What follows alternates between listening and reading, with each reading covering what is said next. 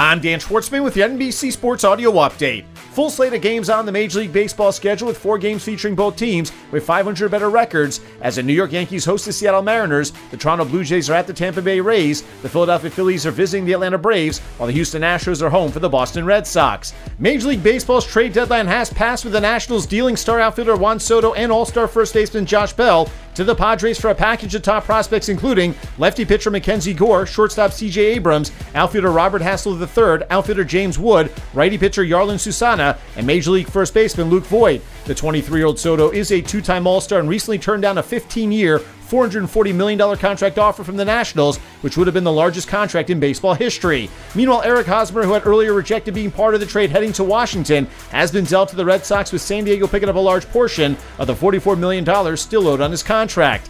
Elsewhere, the Yankees trading outfielder Joey Gallo to the Dodgers for a prospect, while sending pitcher Jordan Montgomery to the Cardinals for center fielder Harrison Bader. The Mets, they bring in DH Darin Ruf from the Giants for J.D. Davis and three pitching prospects. The Twins acquiring Orioles closer Jorge Lopez for four minor league pitchers, as well as starter Tyler Mahle from the Reds for three prospects, while the Phillies send two prospects to get closer David Robertson for the Cubs and outfielder Brandon Marsh from the Angels, as well as Noah Syndergaard also from the Angels. Finally, the Astros dealing starter Jake Odorizzi to the Braves for reliever Will Smith, while the Brewers have gotten reliever Matt Bush from the Rangers for infielder Mark Mathias and a pitching prospect. The Miami Dolphins will lose their 2023 first round draft pick as well as a 2024 third round pick, as the NFL found that the team tampered with both Tom Brady and Sean Payton while they were both employees of different organizations. In addition to the lost draft picks, team owner Stephen Ross is suspended through October 17th and fined $1.5 million, while Dolphins vice chairman and limited partner Bruce Beal was fined $500,000. The NFL found the tampering while investigating allegations brought forth by former head coach Brian Flores.